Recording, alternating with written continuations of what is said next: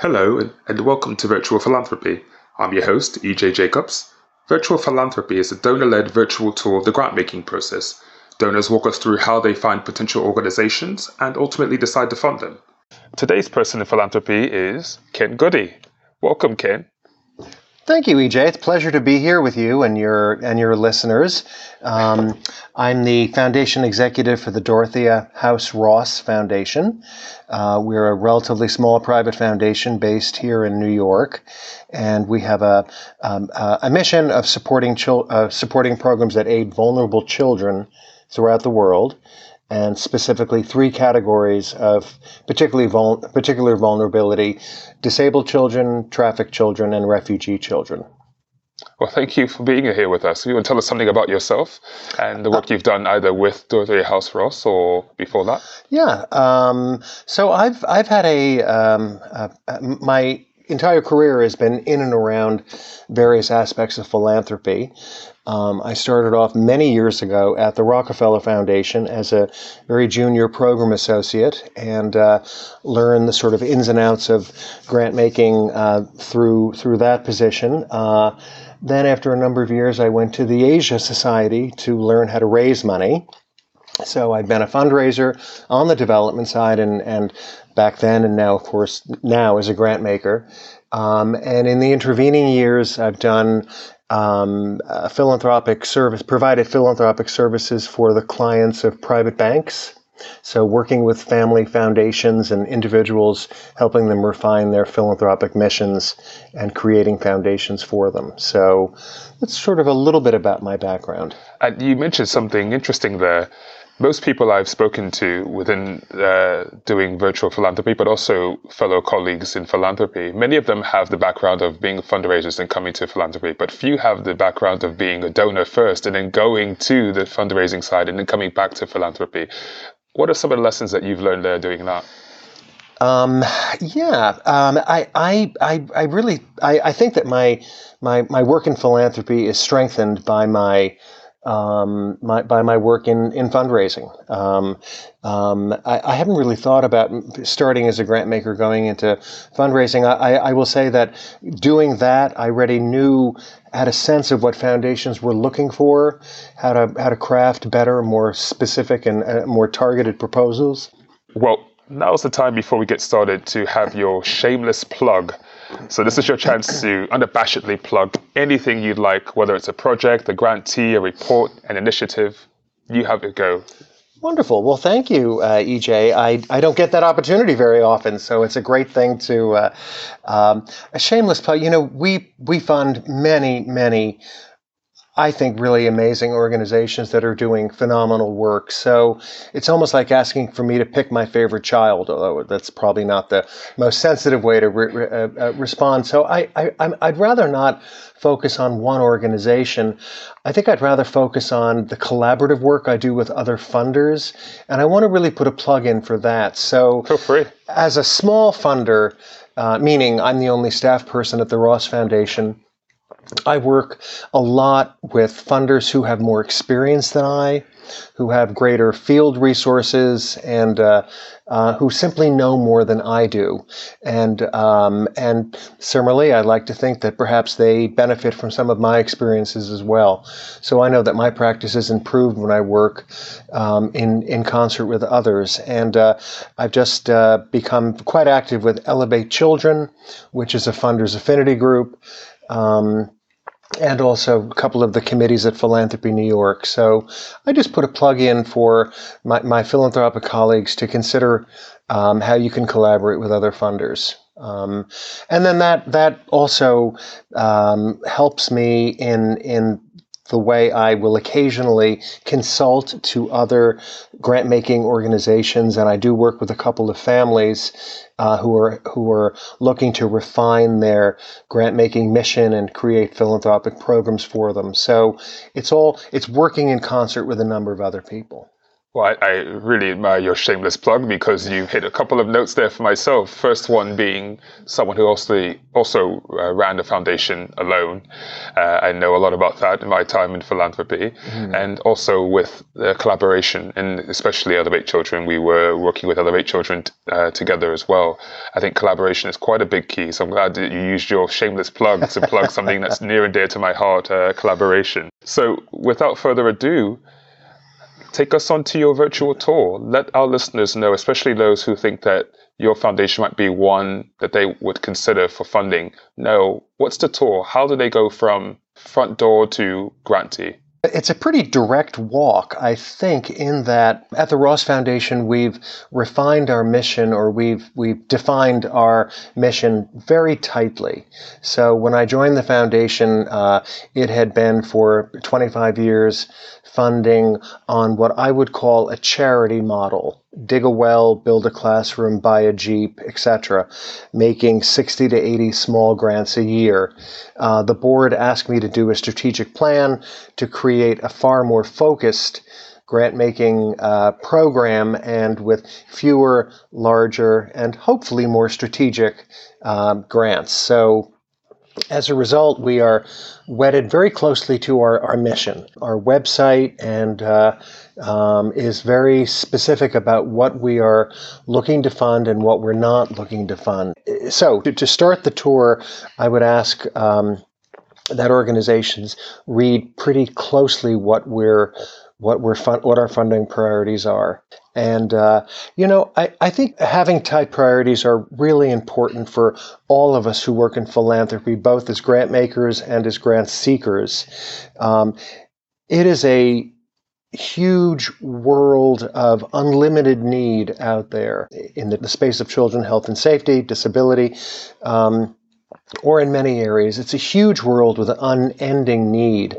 And so we have made it more focused for ourselves and for organizations about what we're interested in funding. So I think that benefits organizations because there's um, uh, because there's frankly from my perspective it's it's upsetting to receive full proposals even though we have a process for proposals that I'll walk you through but receive information on organizations that have nothing to do with our our program area. So I think the tour starts with looking at our website seeing the grants we we've made and we're very transparent. I've listed for the 5 years we've been running this program um, we list, we do about 15 to 17 grants a year.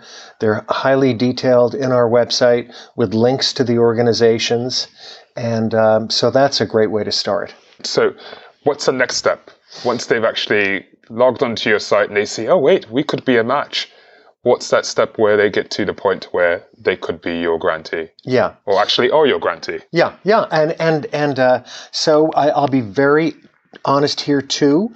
I would say most of our grantees have been referred to us by other funders or our organizations I've met in the field.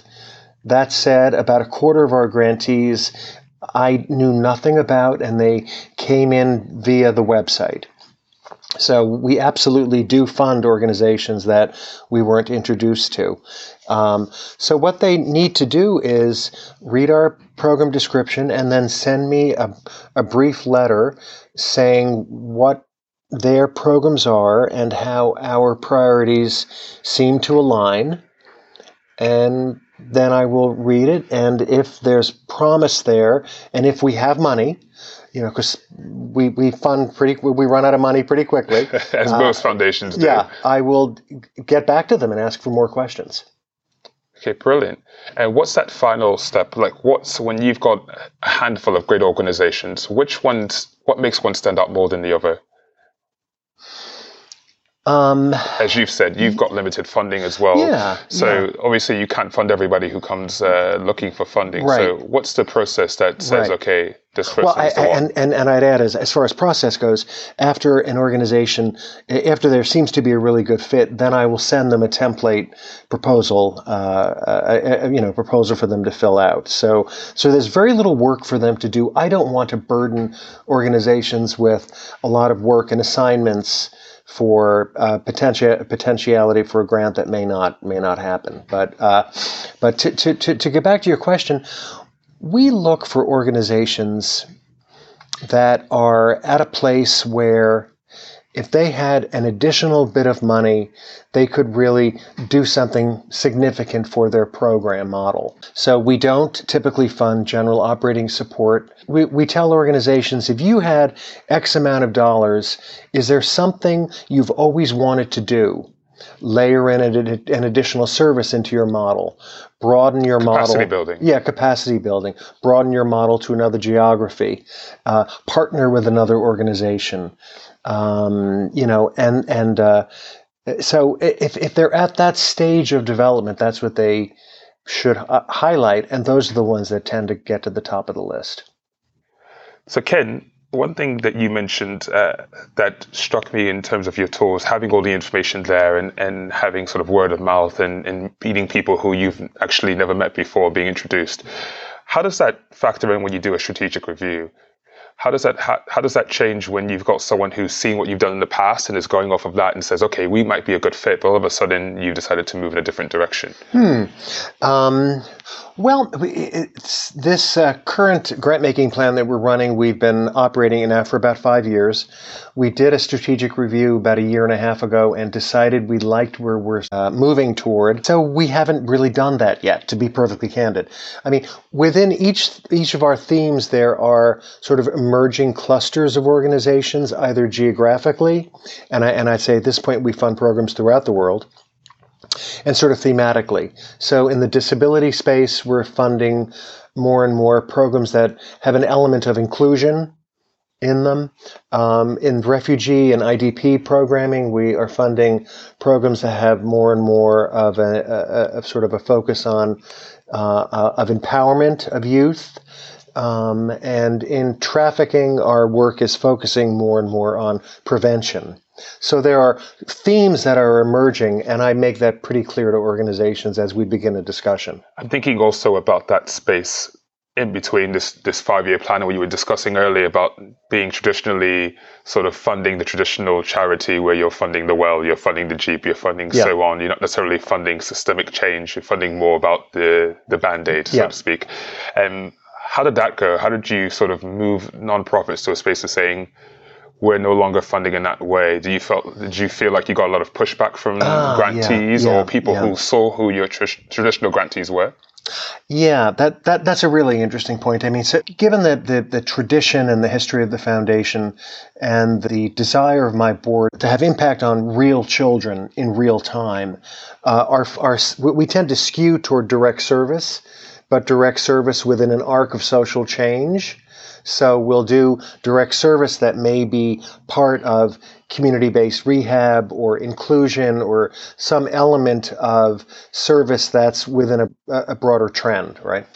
The transition from funding jeeps and wells and classrooms just just happened. We just said we have a new program. You're more than welcome to review our new guidelines, and if you feel that you, you know your program is a fit, please you know let us know.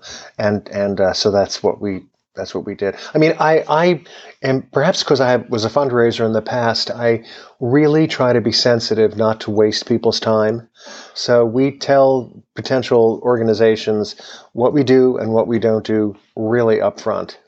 And just to f- follow up on that, when you when you talk about the shift from going from funding traditionally to funding more systemic change and funding more uh, impact, I, I feel like you're you're joining a large chorus of donors who are moving in that direction. So where does that leave the uh, direct services uh, area of, of the nonprofit? I'm not sort of cheerleading for that, but I, I do still see that there's a need for that in some way. Do you feel like there are enough donors who are still there to fund that, or do you think that there needs to be even a shift in how nonprofits are looking at that and how they work and operate in those spaces? Yeah. Well, I mean, certainly uh, direct service providers raise money from individuals and, and you know more sort of the, the direct mail individual uh, online sort of fundraising. Um, we fund direct service though. So, so for example, a typical grant of ours might include uh, uh, layering in a new service to a population of 200 kids um, working with their families to increase the, the parents' ability to care for the child, and doing inclusion events in the town. And then the fourth piece might be a little bit of advocacy on the uh, on the state or national level. So almost all of our grants, I mean, maybe we're trying to have it all at once, but we, we try to have a, a piece of service, a piece of community outreach, and a piece of advocacy in each one. So it feels like you've almost answered the next section in much of what you've said already, but I'm still going to pose it to you. The idea of mistaken identity. It, uh, clearly, on your website, you can make sure that people understand what you fund and what you don't fund. But in those spaces where you're at a, a conference or you're at a, an event where people might come up to you and say, okay, I sort of did a quick Google, uh, or they don't do the Google. Someone says, oh, you should meet Ken. And they start talking about what they do and how they might be a good fit. And they clearly don't understand what you do. How do yeah. you sort of navigate the mistaken identity part? Well, I try to be nice about it, certainly. well, that's good. I know you're barking up the wrong tree. No, I, I, I say that that's really interesting because I'm sort of a philanthro nerd, so I'll talk to anybody about their programs. I'm genuinely interested, so I'll ask a few questions, and but I'll make it pretty clear that that sounds really great. But that's not really what, what I'm funding right now. And if worse comes to worse, I can always rely on my board. Uh, you know, isn't interested in that. So Oh, so the beautiful board. To, yeah, well, the board is the, the board is always at its best when it can be used in situations like that, where you can say, "Oh, my board won't go for it." But of course, yeah, yeah, yeah. But uh, I, I try to do it graciously. So, and, and you've done it. I've actually seen you in, in, action, and you've been very graceful when telling people they've they've got the wrong man uh, for their mission. so, give me some do's and don'ts in terms of what people should do and not do in terms of getting into the door for DHR Foundation? Yeah. Um, well, uh, again, read our material, and and uh, so in, in my career, I've been a fundraiser, I've been a grant maker, I've done some business work, and and I you know I, have done a, a, whole bunch of things, and and uh, I always try to, I always advise people, particularly young people now starting out, to try to understand where the person you're talking to is coming from. Uh, try to present what you're presenting in ways that they might respond to. Now, I'm not suggesting you lie or you fabricate or you try to get into their head and you do all, all sorts of backflips, but rather than launching into a we do X, Y, and Z, this is really great, and that's fine, uh, but try to understand where the other person is coming from. So, case in point, the Ross Foundation funds programs for children.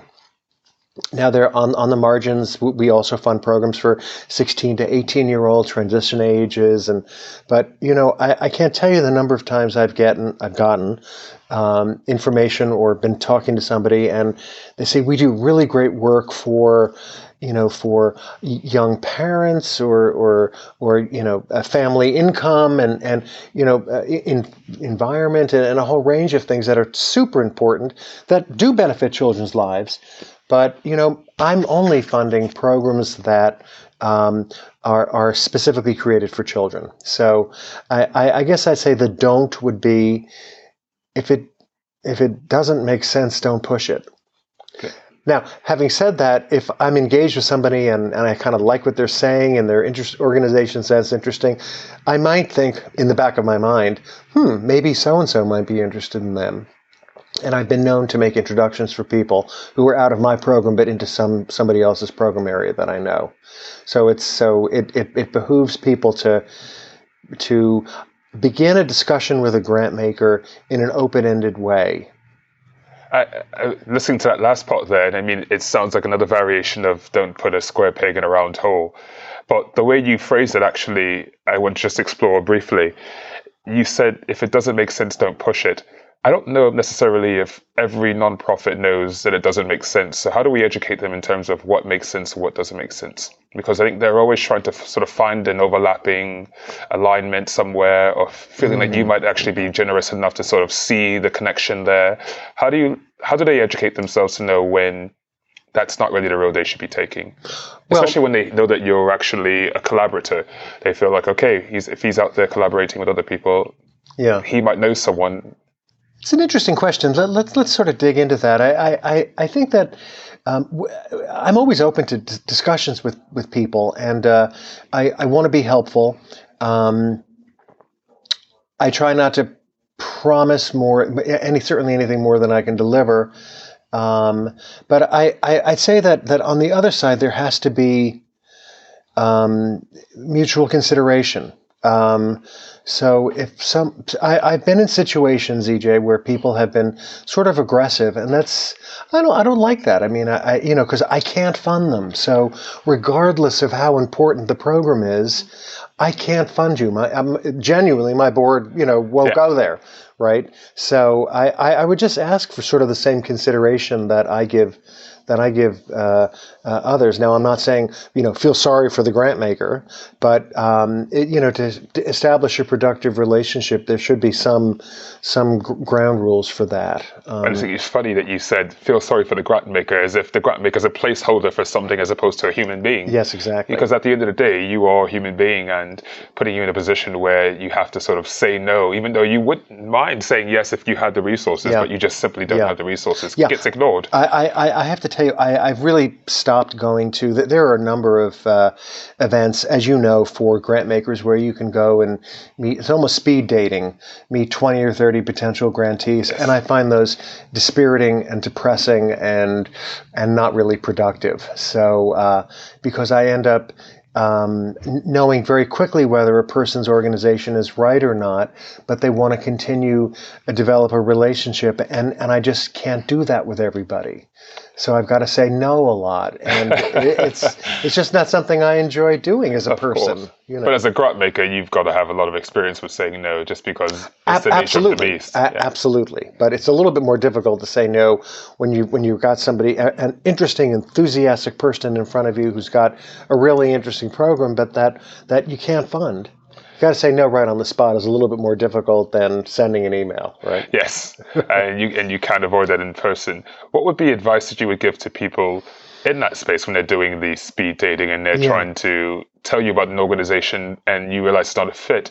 Where does the conversation go? Because Yeah. normally it's three Yeah. minutes, but in in thirty seconds you know they're not necessarily Yeah. someone you would fund. Okay, he, he, here's a real piece of, a piece of advice, and, and we're all open to. Uh, I, I think we're all open to wanting to talk about ourselves. So if I were, uh, and and I've been, and I'm on boards of organizations also, so I'm always raising money. Right, Yeah. we're all in fundraising mode full time. I'd much rather engage the funder and learn about them and their foundation than tell them about me and my foundation. So if I really do my homework, if I'm listening carefully, I might turn around and take a couple notes on their card. I'll send them a note two days later. It's quite Maybe funny you say that later, because I do the exact same thing. Once Yeah. I know that it's not necessarily a fit for something that I can support or my foundation formally could support, I immediately just want to know more about them, and it becomes they get the entire allotted time as opposed to sort of splitting that half and half. Just because Yeah. I really want to know what makes them work, and if I feel like I'm they've used that time wisely, I, it makes it empowers me to go and actually talk to other people on their behalf and Yeah. say, okay, this is someone you should definitely get to Yeah, know. exactly. So it's good to know we, we're actually aligned on that one there. what are some experiences that you would like to sort of share in terms of the good times and bad times in uh, philanthropy that grant makers, as well as grant uh, grantees and potential grantees, uh, could learn from? Um, you know, I th- th- this is one of the blessings of this job. I've had many, many really great experiences and moments. I mean, I, as I mentioned in the beginning, I fund some really terrific organizations that are doing phenomenal work. Uh, and I'm lucky enough to go to the field a couple times a year to see some work. I've just gotten back from a trip to Guatemala where we funded the opening of four computer centers in indigenous villages, and uh, as part of that, I got to go to the opening of one of them, and and so a group of local people and some funders and uh, you know, met the kids, and then we were assigned to a kid in the classroom, and they'd actually begun their computer training six weeks earlier. But, um, but so I you paired up with a with a child, and this kid was I think 11 years old.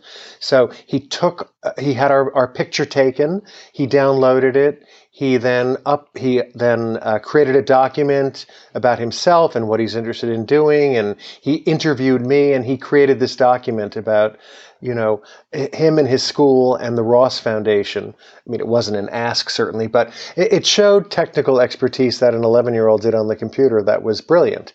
And you know, this is something. This is a Mayan village deep in you know remote Guatemala. So it was a beautiful. Um, uh, a, a, you know, a demonstration of the work we're funding, and a real great personal connection with it, with a child who was there to do it. So That's uh, great. It, it, it, was really lovely, and and uh, you know, I, have had so many so many highs and and ex- so many experiences, good experiences that uh, um, you know they're, they're almost uh, uh, innumerable, um, and you know, lows. You know, I mean, we've had a couple of grants that haven't worked out as we'd hoped. Um, prior, when I was working entirely with families on their philanthropy, some uh, donors were more interested in making grants to their grandchildren's school to pay for their tuition and other self-serving sort of thing, kind of using philanthropy. I, I really dislike when people, you know, use philanthropy for their own benefit. It happens a lot.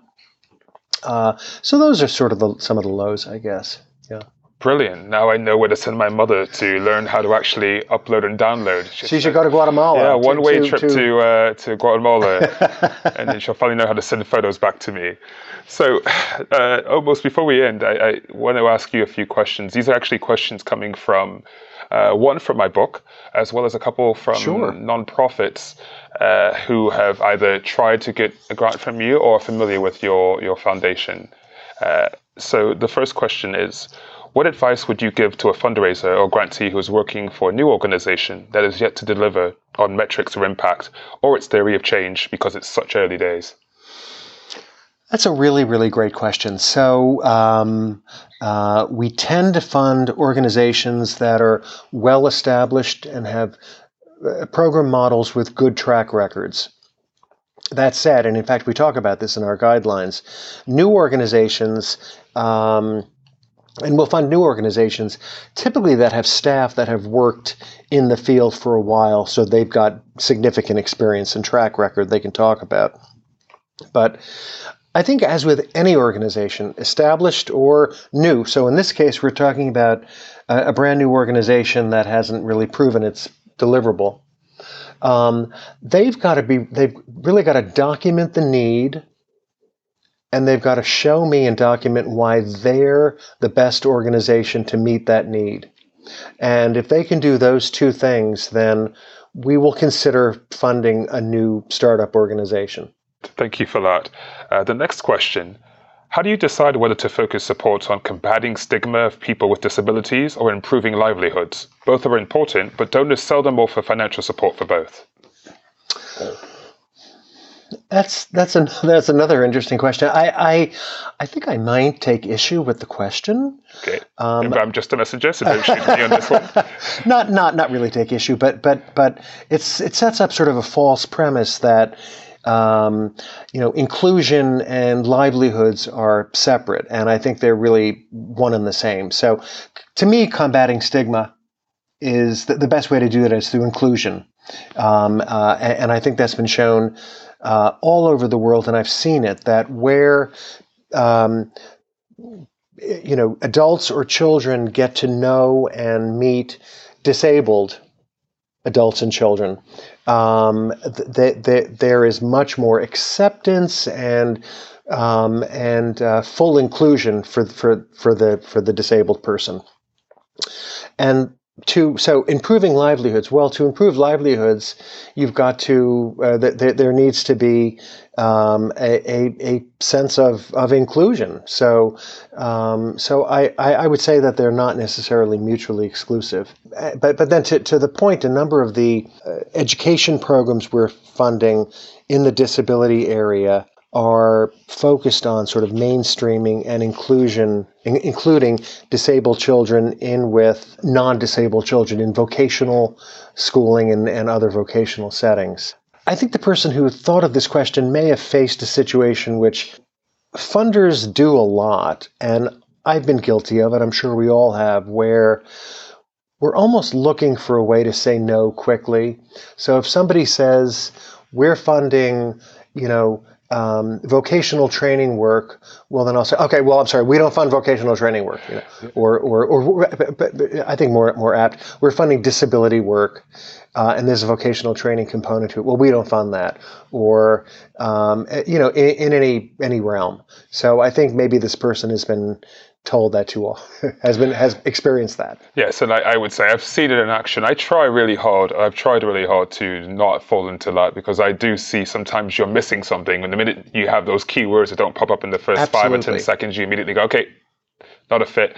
And I've seen it happen where someone, when they get to the point to the finish line of what they're meant to be pitching for, uh, you can see uh, a connection. We actually were just at an event uh, the other day for RefugePoint, and uh, Sasha Chanoff, who's the ED, when I met Sasha the first time, he was talking about refugee work, and I said, "Well, we don't work with refugees." I had just taken the meeting with him very briefly and thought, "Okay, this will go very quickly, and I'll I'll send him on his way once we're done." But once I'd actually let him go through what he had to say, and obviously he's quite a charismatic person, uh, yeah. we were funding refugee work. Yeah, yeah, yeah. and yeah, I think yeah. not because we were stretching ourselves out of our comfort zone, but we actually were able to find a very easy uh, alignment uh, based on the picture that he was able to paint. But right. had I sort of cut him off at the knees at the beginning, that wouldn't have happened. Absolutely, and and, and we certainly find this in the disability field. Um, so Ross Foundation funds child programs in these three specific areas, but I can't tell you the number of times grantees have told me, "Well, we're trying to raise money for uh, you know ch- child education, but as soon as we mention disability, the funder says no." Um, or refugee, the funder says no. Well, if a funder is interested in education or arts or ECD, early childhood development, or uh, teen empowerment. You know, t- teen empowerment is a great case in point. There are disabled teens that need to be empowered. There are refugee teens that need to be empowered. Um, and certainly uh, th- that's a big piece of trafficking prevention. But but uh, uh often organization funders will say, well, we don't do that, and uh, so it, it's to our detriment. So just another question before I get to the final question from the other nonprofits. Um, you're alone, as you, as you've mentioned before, in terms of going out there and funding. So, how do you bring on other donors who may feel like they're in that same space where they say we don't fund that, but you see an alignment there where they may not be willing to immediately, or do you find that donors are more open to listen to you as another as a fellow donor, yeah. uh, a co-funder possibly, than they would a nonprofit? Yeah, I, I think so. So in in fact, I just was a co-sponsor and, and a co-moderator of a panel at Philanthropy New York that uh, talked about disability funding. Shameless plug. Uh, that is a shameless plug. That's right. Uh, and and how you know uh, you don't have to be a quote disability funder to fund inclusion and uh, programs that benefit all sorts of audiences uh, in the arts, in education, in environment, whatever it might be. So we had a whole program focusing on not on shaming other funders into why aren't you funding disability, but just think of how bigger your impact would be when you realize that 10 to 20 percent of the world's population are disabled in one way or another if you're looking for impact in education and arts, well, with teeny, often very small adjustments to a program model, you can, um, uh, you know, incorporate a whole new population of people. So that's the way we try to tack it. Again, focusing on what their mission is. Okay, your mission is arts. That's great. I can deal with that. But let's think about how you can make those programs inclusive. I think that might be something that also nonprofits listening to this could also feel like they could adopt in terms of how they speak to certain donors as Absolutely. well. I think that's really a, a, a, a possibly a, you know a good takeaway. Sure. Brilliant. So, one final question for the nonprofits. Uh, we often hear as a nonprofit not to force a square peg into a round hole, like we've just discussed that. Yeah. Uh, when it comes to alignment, as an organization focused on mental illness, we tend to think of ourselves as a good fit with foundations focused on global health or disability health, but are often told that mental health is not a significant part of their portfolios.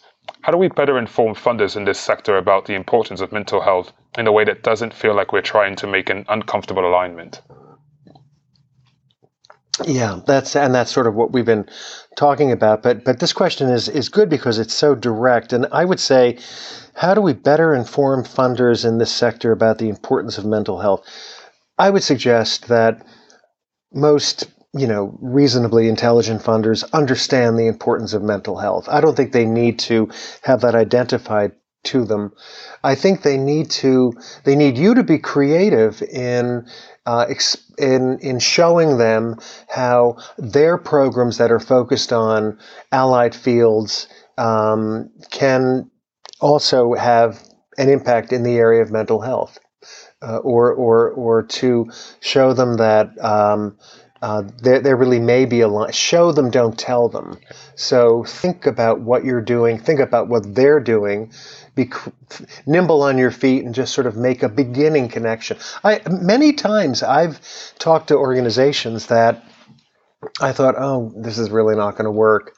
And the more I hear them, the more I think, huh, maybe it would work. So, for example, you and I recently attended an event focused on refugees, and uh, um, our focus, as you know, was on children.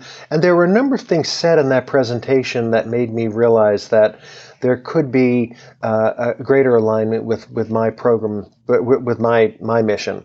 So um, I, it, it's just me being open minded and the speaker being um, uh, being a little bit uh, being sort of open minded also. You know. Yeah. Uh, does that make sort of make sense? It uh, does, and you touch upon something that I, I, I, often talk to nonprofits, especially ones I'm working with as well as mentoring. Uh, the idea of charisma versus agility, mm. and yes, charisma is amazing, and you need that, and it really sort of gets you much further than someone who doesn't have charisma. But agility is also equally, if not more important. You need yeah. to be able to sort of figure out how an organization that's willing to work with you can work with you. Uh, based on something that you may not have in front of you? How do you actually, uh, without actually bending the, the truth yeah. and saying, "Oh, we can do this for you," but really sort of having an open mind in terms of yeah. what you're able to yeah. accomplish within your organization. Well, I always say, just because I have to say that while funding the core, I always feel like you never want to have an organization, a, a philanthropic organization, come in and fund something that you're not doing without actually making sure the core is uh, yeah uh, is is still being supported. Absolutely. So yeah. and and and just one one more follow up from my uh, uh, perspective on that is that. Um, so that again, the person says, "What can I do to make them, you know, realize?" Um, I, am probably not going to follow up with someone like that because they've got an agenda they're shoving down, steamrolling me with. But if you're if the person is engaging and interesting and they're thinking, then I, I will think about them. And it's like, I'd sort of like to talk to them again. Yeah. That's the sort of person I want to take a second, uh, take a meeting with. Yeah. So I'm actually going to get you out of here on one final question. Yeah. Uh, it's about the future, the thing we love so much. Uh, so I want you to tell me what is something in five years from now that you wish you would be able to look back on with pride that your philanthropy has accomplished? Hmm. I would say, looking back, that, and I don't know that I'll ever be able to do this, but uh, in some cases, as I stay in touch with programs, that that that we've not only helped and made a significant improvement in the lives of the children that were provided services and, and, and related activities during the life of our grant, but that children continue to be, the lives of children continue to be improved children we, we've never met or didn't know about, or new children brought to an organization receiving services that we've created, helped create something that continues to serve children.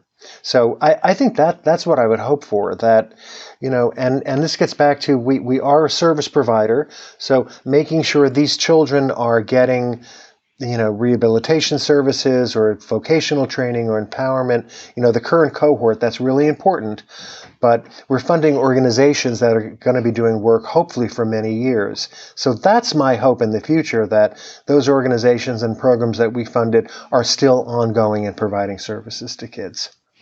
Thank you very much, Ken, for joining us today and for lending your great expertise to the philanthropic community.